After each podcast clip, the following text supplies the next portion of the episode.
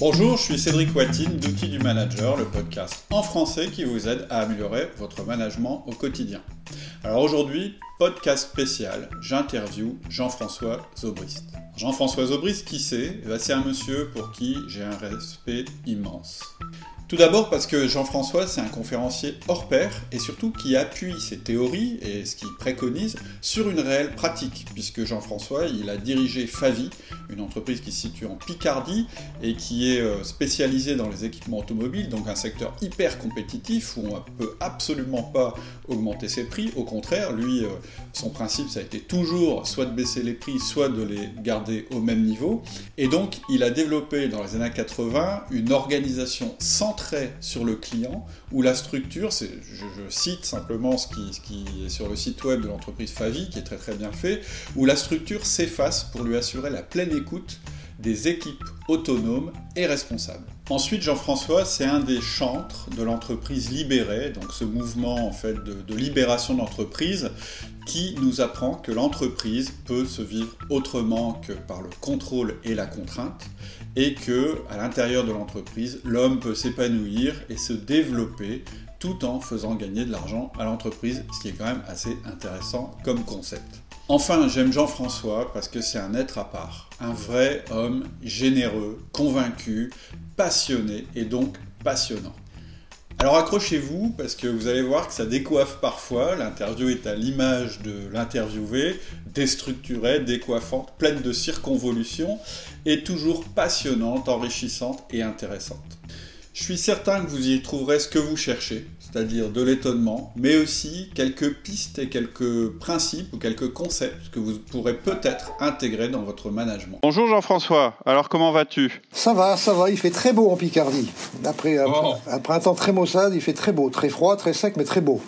Bah, Calais, c'est pareil. On a moins, moins 2 et un soleil magnifique. Donc pour commencer, ce que je te propose, bah, c'est que tu te présentes, que tu nous parles un petit peu de, ta vie, ton œuvre. En introduction, j'ai dit que tu étais un chantre de l'entreprise libérée, mais ça ne veut pas dire grand-chose. J'ai dit aussi quand même que toi, tu avais réellement appliqué euh, tes propres principes dans ton entreprise. Mais voilà tout ce que j'ai dit pour l'instant, donc je te laisse euh, compléter la présentation que j'ai faite de toi. Alors, qui je suis? Je suis quelqu'un qui a eu de la chance toute sa vie. D'abord, la chance de ne pas faire trop d'études, donc de ne pas avoir de modèle euh, copier et copiable. Donc il a fallu que je, m'adapte et que j'innove. La chance mhm. d'avoir un patron exceptionnel, un gars qui, partant de rien après-guerre, a créé, a créé un groupe de 30 sociétés, 12 000 salariés, et il avait 51 ans, moins 21 ans, quand il m'a repéré. Et ce gars-là a dû déceler en moi des, défauts et des qualités exploitables, et je lui dois tout. Hein. Alors surtout, je lui dois le fait que euh, j'ai toujours une liberté totale. J'ai eu cette chance extraordinaire toute ma vie pendant 47 mhm. ans de carrière dans ce groupe-là, euh, j'ai pu faire tout ce que je voulais. Quand je lui expliquais des choses un peu bizarres, pour ce monsieur qui était né en 15, donc qui avait grandi avec les principes de Fayol, je fixe un objectif, je divise l'objectif en, divise, dans, un objectif individuel et je compare l'action de chacun à chaque objectif. Euh, quand je lui racontais des trucs, mais attends, c'est des bêtises, ces trucs, là, ça marchera jamais. oui, parce que ça paraît logique, là, ce que tu viens de dire. Mais à chaque fois, il me disait, t'es sur le terrain, si tu y crois, fais-le. Donc ça, c'est ma, ma j'ai eu de la chance toute la vie. Alors, qui je suis? Ben, Je suis quelqu'un qui, en 83, parce que j'ai été libre, parce que j'ai eu la chance aussi d'avoir des collaborateurs extraordinaires, ils avaient les défauts que je n'avais pas et les qualités que je n'avais pas. C'est-à-dire qu'ils compensaient mes défauts. Donc ça, c'était euh, remarquable. En 83, d'après Isaac Getz, qui est le, grand chantre et le porteur de, cette nouvelle image qu'il a qualifié lui-même d'entreprise libérée, euh, ben, mhm. j'ai libéré l'entreprise sans faire exprès. Hein, ça, c'est une chance extraordinaire. Et, alors, il faut dire que c'était en 83, une période où il y avait beaucoup moins de contraintes euh, légales, sociétales, écologiques que maintenant. Hein. C'était aussi, mhm. alors, il ma chance aussi, c'était de commencer à être en 1965 à une période où le mot RH n'existait pas, le mot contrôleur de gestion n'existait pas, le mot marketing n'existait pas.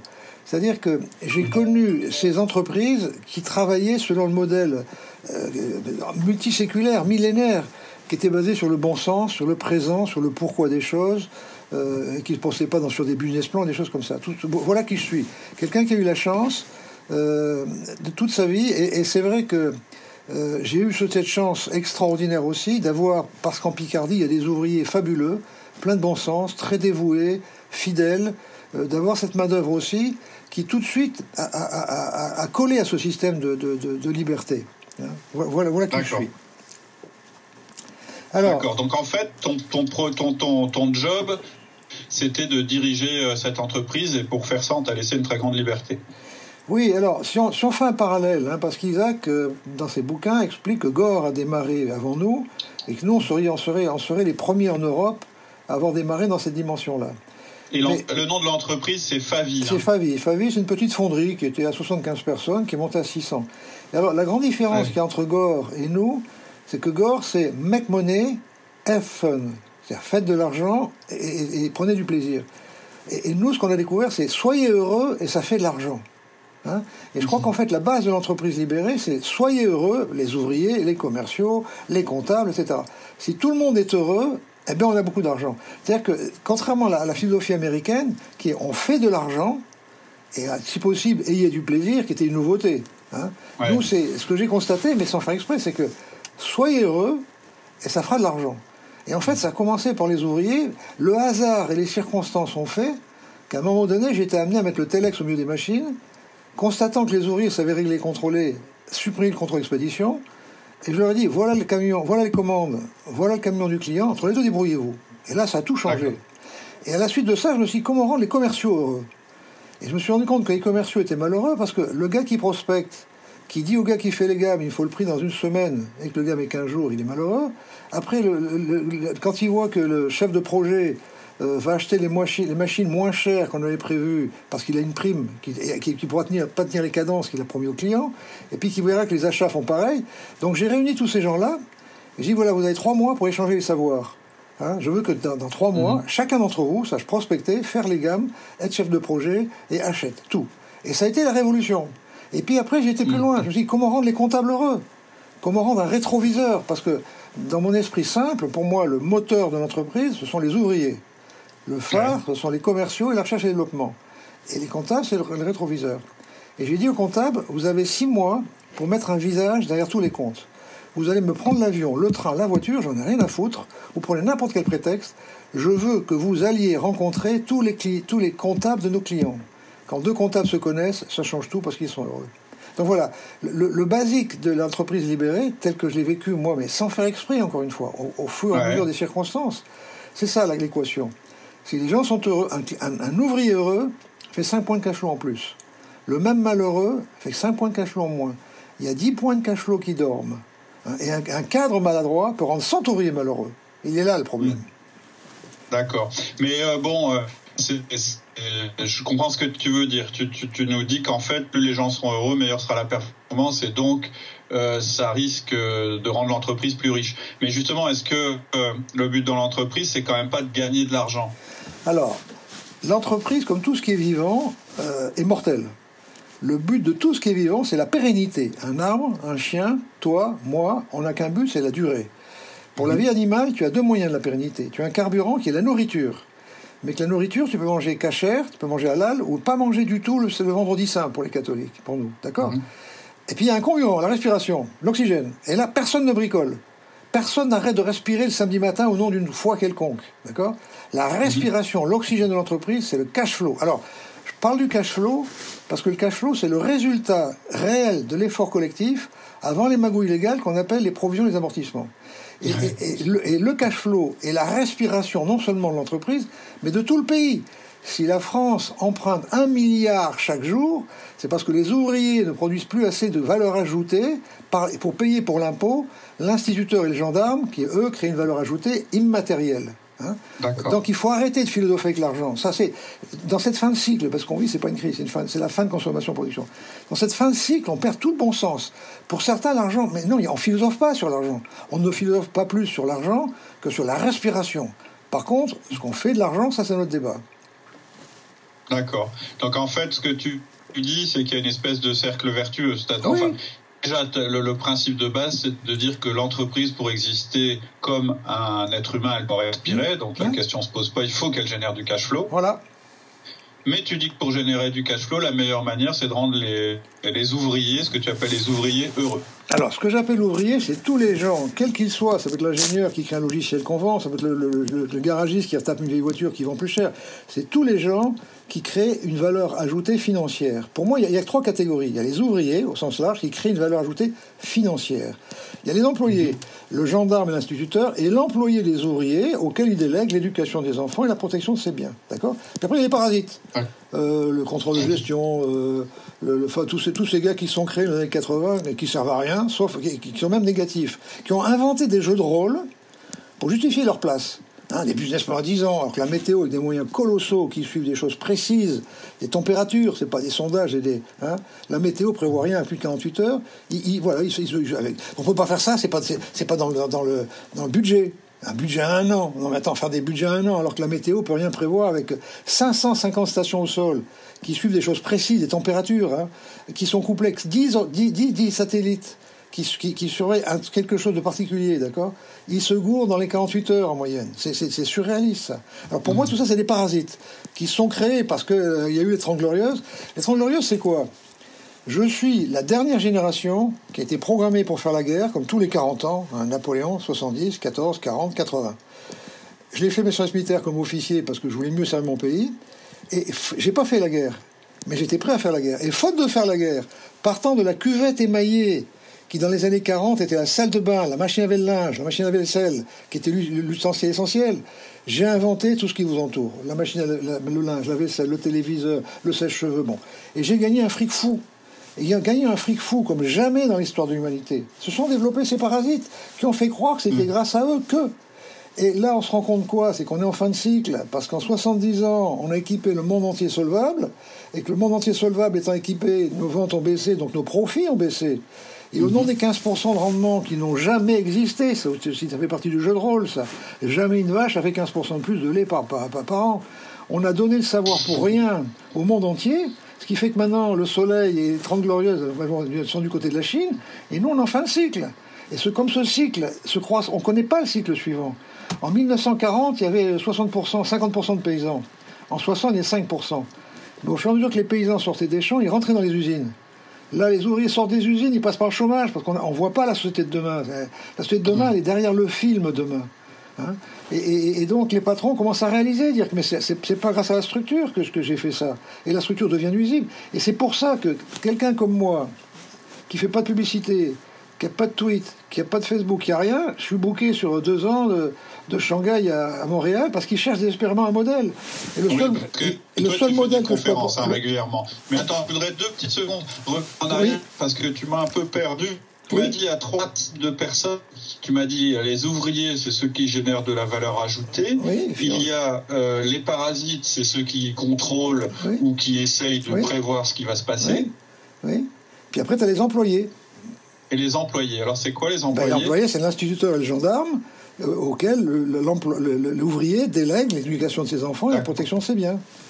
Mais tu sais, c'est vieux comme le monde. Dans le temps, le paysan nourrissait le curé qui éduquait les enfants.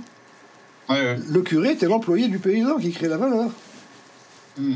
Donc en fait, c'est un peu dur parce que euh, les gens qui vont nous entendre, euh, je pense qu'il y a pas mal de personnes qui vont qui nous écoutent et qui sont des cadres et qui donc justement appartiennent à la structure et donc tu viens de les qualifier de parasites. Alors la, combine, non mais la, combine.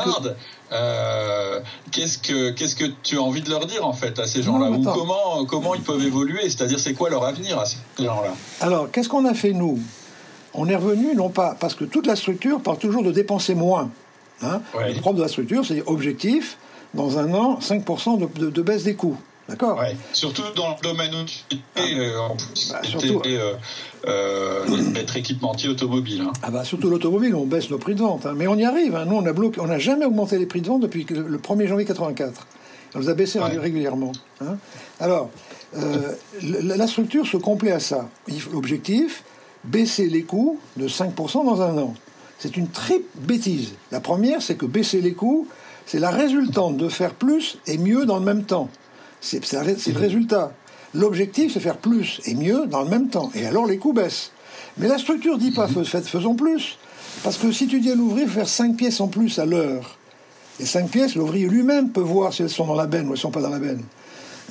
Alors si tu dis il faut baisser les coûts, tu as besoin de la structure pour charger les fixes, regarder les charges fixes, les mettre dans les préfariens pour faire les machines. Et en plus de ça, la structure peut manipuler. Qui plus est, prévoir à un an, mais est stupide, encore une fois. Hein. Donc, mm. dans l'entreprise auquel je crois, moi, c'est chaque jour, on est le présent, faire plus et mieux pour mon client, dans mon village, pour mes enfants. Là. Et, ça, mais c'est truc ancestral, c'est ancestral. Regarde le Notre Père. Le Notre Père, qui est la religion, la, la, prière majeure de la religion majeure, même pour les protestants, c'est pareil. Notre Père qui est aux cieux, subjectif. Tous les objectifs ont toujours été subjectifs. D'accord? Euh, Baisser les coûts de 10%, c'est pas subjectif. On est toujours mort pour la patrie, pour le roi, pour la liberté, pour le troisième âge, pour tout ce que tu veux. Hein. donc, euh, euh, les objectifs sont toujours subjectifs. Hein. ça, donc, chaque jour, plus c'est mieux, plus c'est mieux, parce que de tout temps, on a cherché à faire plus de blé. Parce qu'on avait faim. N'oublions pas que les grandes famines, c'est 1850 en Europe, ça fait un million de morts en Irlande. La dernière grande famine, ça a été en Chine en 1960, 36 millions de morts de faim. Hein. le, but de l'amitié, c'était manger aujourd'hui. D'accord? Donc, il faut être dans le présent. Notre Père qui est aux cieux, donne-moi aujourd'hui notre pain quotidien. Hein T'as tout là-dedans. Notre pain, c'est le pourquoi des choses. Le cerveau reptilien, mhm. c'est pourquoi je fais les choses aujourd'hui avec du subjectif. Et l'entreprise libérée répond à ça. L'entreprise classique, elle, est dans, elle est dans le comment, pas dans le pourquoi. Est dans le futur, pas dans le présent. Et elle n'est pas dans le subjectif. Ça accroche pas au cerveau. Ça a marché parce qu'on a équipé le monde entier dans tous ces produits-là. Voilà. Mhm. Donc en fait, euh, ce que tu as fait, toi, c'est que ces gens quelle est la structure. Ce que tu nous dis, en fait, c'est que la structure, elle s'est développée énormément et qu'à la fin, c'est la qui nous fait qu'elle s'auto-justifie et qu'en permanence, elle met des contrôles en plus, des choses comme ça, pour justifier sa propre existence. Alors Et donc, toi, dans ton entreprise, quand tu es arrivé, quand hmm. tu as repris la direction de cette entreprise, il y avait des gens qui appartenaient à cette structure. Qu'est-ce qu'ils sont devenus, ces gens-là? Tu les as virés? Qu'est-ce qu'on a fait, en fait? Non, je ne les ai pas virés. Alors, qu'est-ce qu'on en a fait? Il y a un savoir énorme dans la structure qui est gâché parce que la, on la cantonne dans les contrôles. La structure, uh-huh. je l'ai mise soit sur la route au commercial, pour revenir productif, soit au bureau d'études. Pour donner une idée, pour 500-600 personnes, nous, nous avions 13 commerciaux. Là où mes confrères en avaient 3, dont un qui était directeur commercial, qui bouffait 50% de l'énergie des deux autres en compte rendu, en, reporting et choses comme ça. Moi, 13 commerciaux et pas de chef. Mon bureau d'études, mes confrères avaient 5 à 10 personnes au bureau d'études. Moi, j'en avais 25 à 30 en équipe.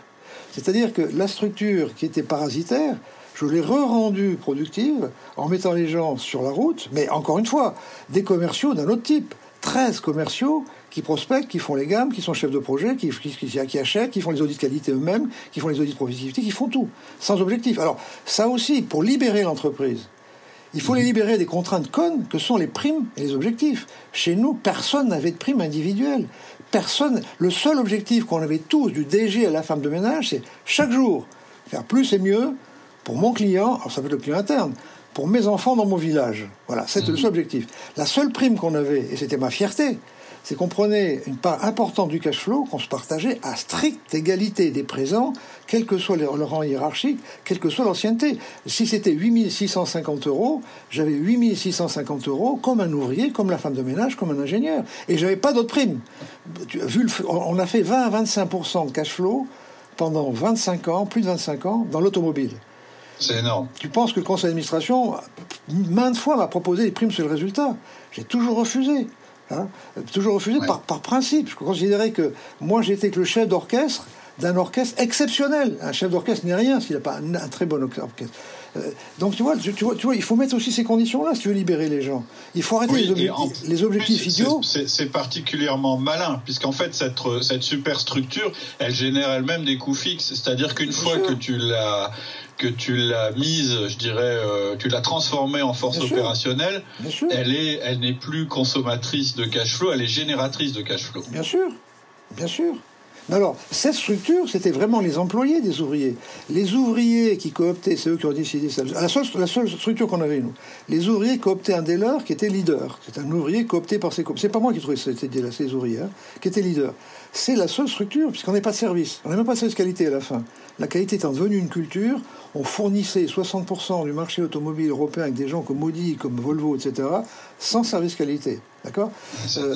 Mais non, mais c'est logique. La qualité, c'est une culture. C'est à l'ouvrier de faire la qualité. C'est lui qui doit poser le, posséder le TPM, le SP, c'est tous ces outils-là.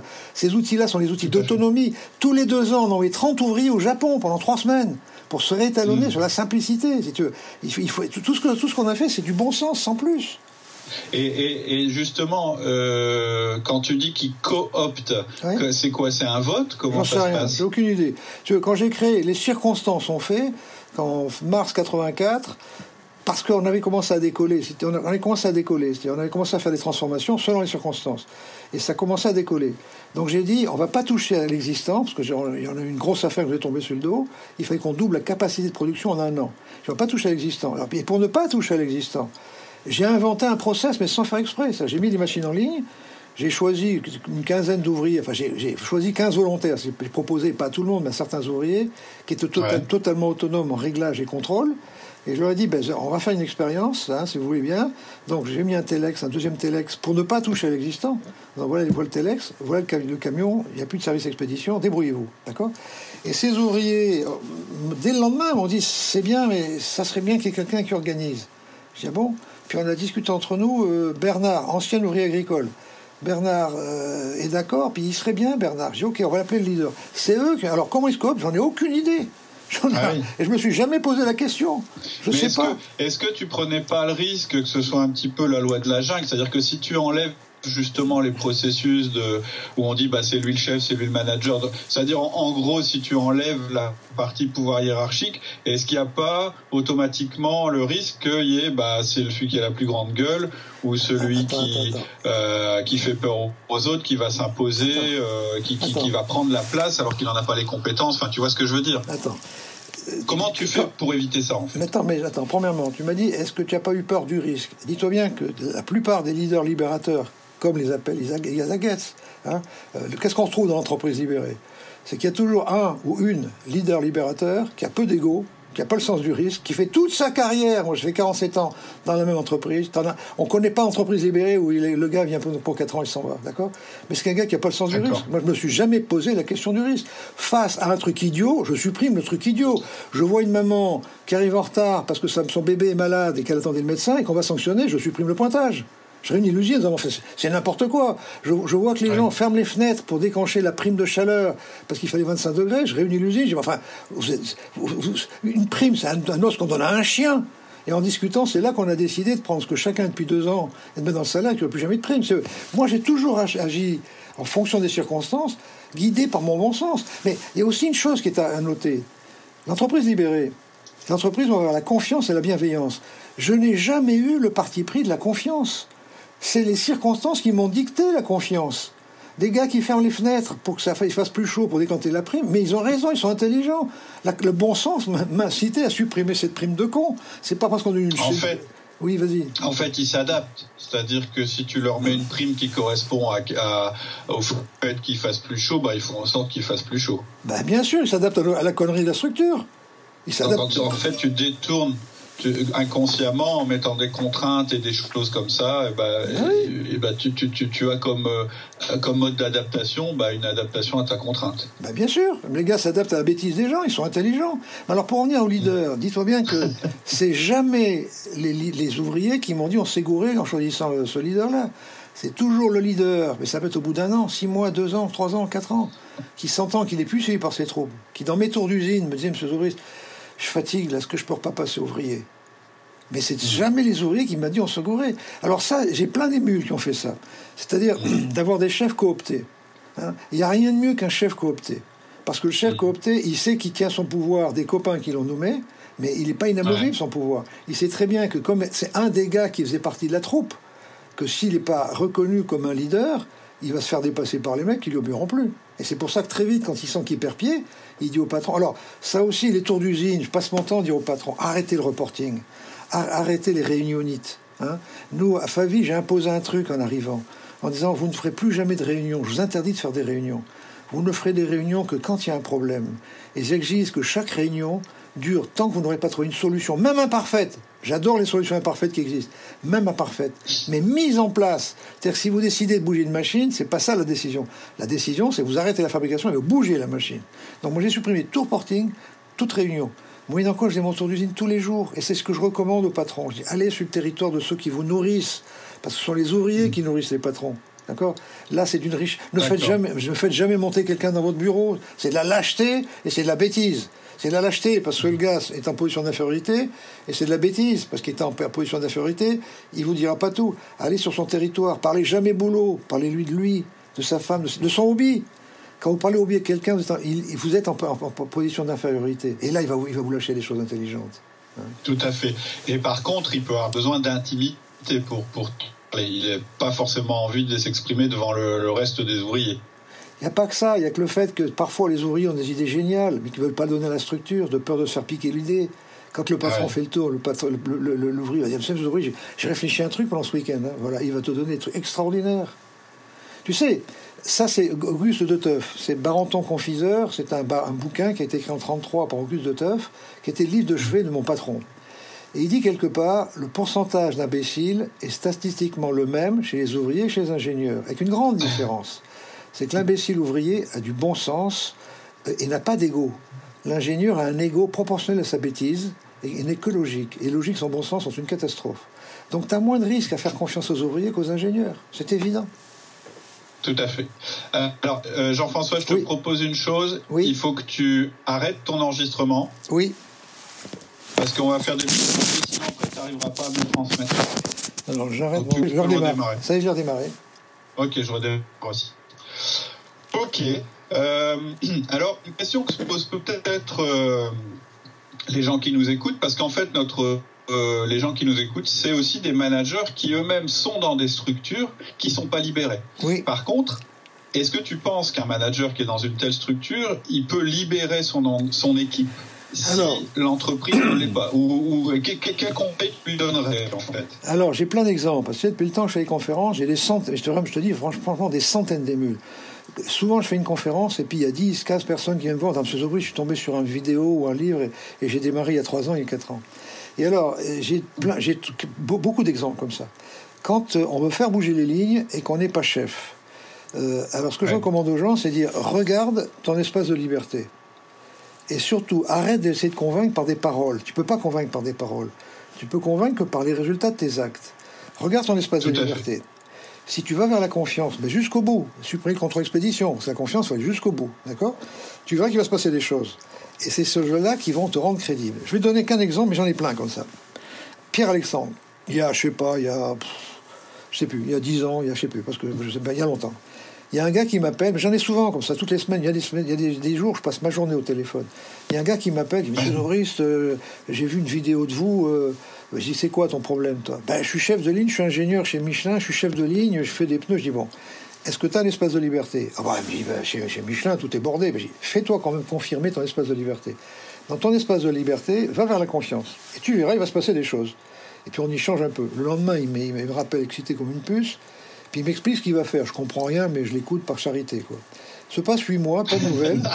Huit mois après, le gars me rappelle, alors je le citais plus, mais Pierre-Alexandre, c'est quand même un prénom bien particulier. Et je dis, ben t'en es où? Ah, Il me dit, euh, t'avais raison, hein, parce que je tutoie tout le monde, donc tout le monde me tutoie. T'avais raison, hein, t'avais raison. Hein. 20%, 20%, 25% de pneus en plus. L'absentéisme en chute libre. Les mecs nickel, une bonne ambiance, etc. Ça a mis 6 mois pour remonter. Même 20 à 25% de pneus, ça met 6 mois. Parce que toute la structure bloque l'information, ça fait chier tout le monde, ce truc-là. Au bout de 6 mois, ça remonte au patron qui voit les résultats, qui descend dans l'usine, ce qui prouve qu'il n'est pas souvent, qui voit ça, qui dit tu laisses tout tomber, enfin vous laissez tout tomber, vous passez au codir, vous généralisez. Puis il me dit maintenant le patron veut te voir avec euh, combien tu prends pour une journée avec les 150 quarts, etc. Je pouvais pas y aller en 4 mois. Quatre mois après, j'y vais. Le gamin m'attend à la descente du train. Et puis il me dit, tu sais, ça a évolué. Hein. Je dis, qu'est-ce qui a évolué? Ben, Entre-temps, il y a un grand patron de Michelin qui est passé, on lui a montré. Et je dis alors, eh ben, il m'a dit combien vous voulez de budget pour généraliser dans le monde entier? Donc j'ai comme mission, maintenant je suis détaché pour généraliser dans le monde entier. Alors, ça, j'ai plein d'exemples comme ça. J'ai Pascal qui a fait ça. Pascal, c'est une, jeune femme directeur industrielle d'un groupe euh, équipementier automobile. C'est papa qui a créé, c'est les fils qui ont pris, les fils, ils sont figés dans leur structure, ils ont fait des grandes écoles, etc. Je raconte ça. Puis après, elle m'appelle, elle me dit Attends, j'ai lu en Turquie, ils sont assez marioles, je vais tenter un coup. Six mois après, elle m'appelle, elle me dit Écoute, euh, en Turquie, ça, a explosé, donc les deux frères, les, résultats sont montés. Les deux frères m'ont convoqué en disant Mais qu'est-ce que tu as foutu là-bas? Elle dit J'ai pris l'air de la petite fille qui s'est fait prendre les doigts dans la confiture. En disant ben, J'ai fait un truc, j'ai pas fait exprès. Mais il faut généraliser. Alors, le conseil que je... Alors, ça marche très bien dans l'entreprise. Ça marche mal parce que souvent, j'ai des émules qui m'appellent dans les, banques ou les assurances, qui me disent au bout de six mois, ce qu'on faisait en trois semaines, on fait en trois jours, l'absentéisme est en chute libre, en fait, etc. Mais ça remonte pas parce que toute la structure bloque l'information parce que ça remet en cause la structure. Hein. Mmh. Mais alors, ce que je conseille aux gens, c'est toujours de dire, essayez arrêtez de parler. C'est le résultat de vos actions regardez votre espace de liberté, mais surtout ne sortez pas de votre espace de liberté. Hein. Et là, vous verrez hmm. que c'est les actions qui vont. mais j'ai plein d'exemples comme ça de trucs qui, ont été remarquables. Hein. Donc, en si je comprends bien, quelqu'un qui serait tenté euh, par, par ce que tu nous racontes là, la hmm. première chose qu'il fasse, c'est qu'il connaisse l'étendue de ce territoire, c'est-à-dire son espace de liberté, et ce qu'on le laissera faire ou pas faire, et qu'il surtout qu'il soit vigilant, vigilant à ne pas aller au-delà. Ensuite, tu dis euh, il faut pas euh, il faut pas parler, il faut agir. C'est-à-dire ah il faut il faut faire confiance aux, gens et les mettre en route. Et, je crois que tu as une expression que j'ai vue dans un de tes bouquins qui est euh, on verra en allant. Oui, il faut faire en allant. Ah, c'est pas moi, c'est Picard, ça. Faire en allant, il dit. Faire en allant. Alors, ça se voit dans les charpentes. En Picardie, tu vas, tu vas en Normandie. Les charpentes sont comme en Alsace, c'est bien propre, tu vois. Là, ici, ils prennent du bois de remploi, ils mettent ça par terre, ils mettent une, ils dressent, puis ils cherchent un autre bout de bois, tu vois. Ils font en allant, ils font à lire, lire, à leur, leur. Ils font à leur, mm. leur. On fait en allant. Bien sûr qu'il faut faire en allant. Bien sûr. Il faut arrêter de se projeter dans l'avenir. L'avenir euh,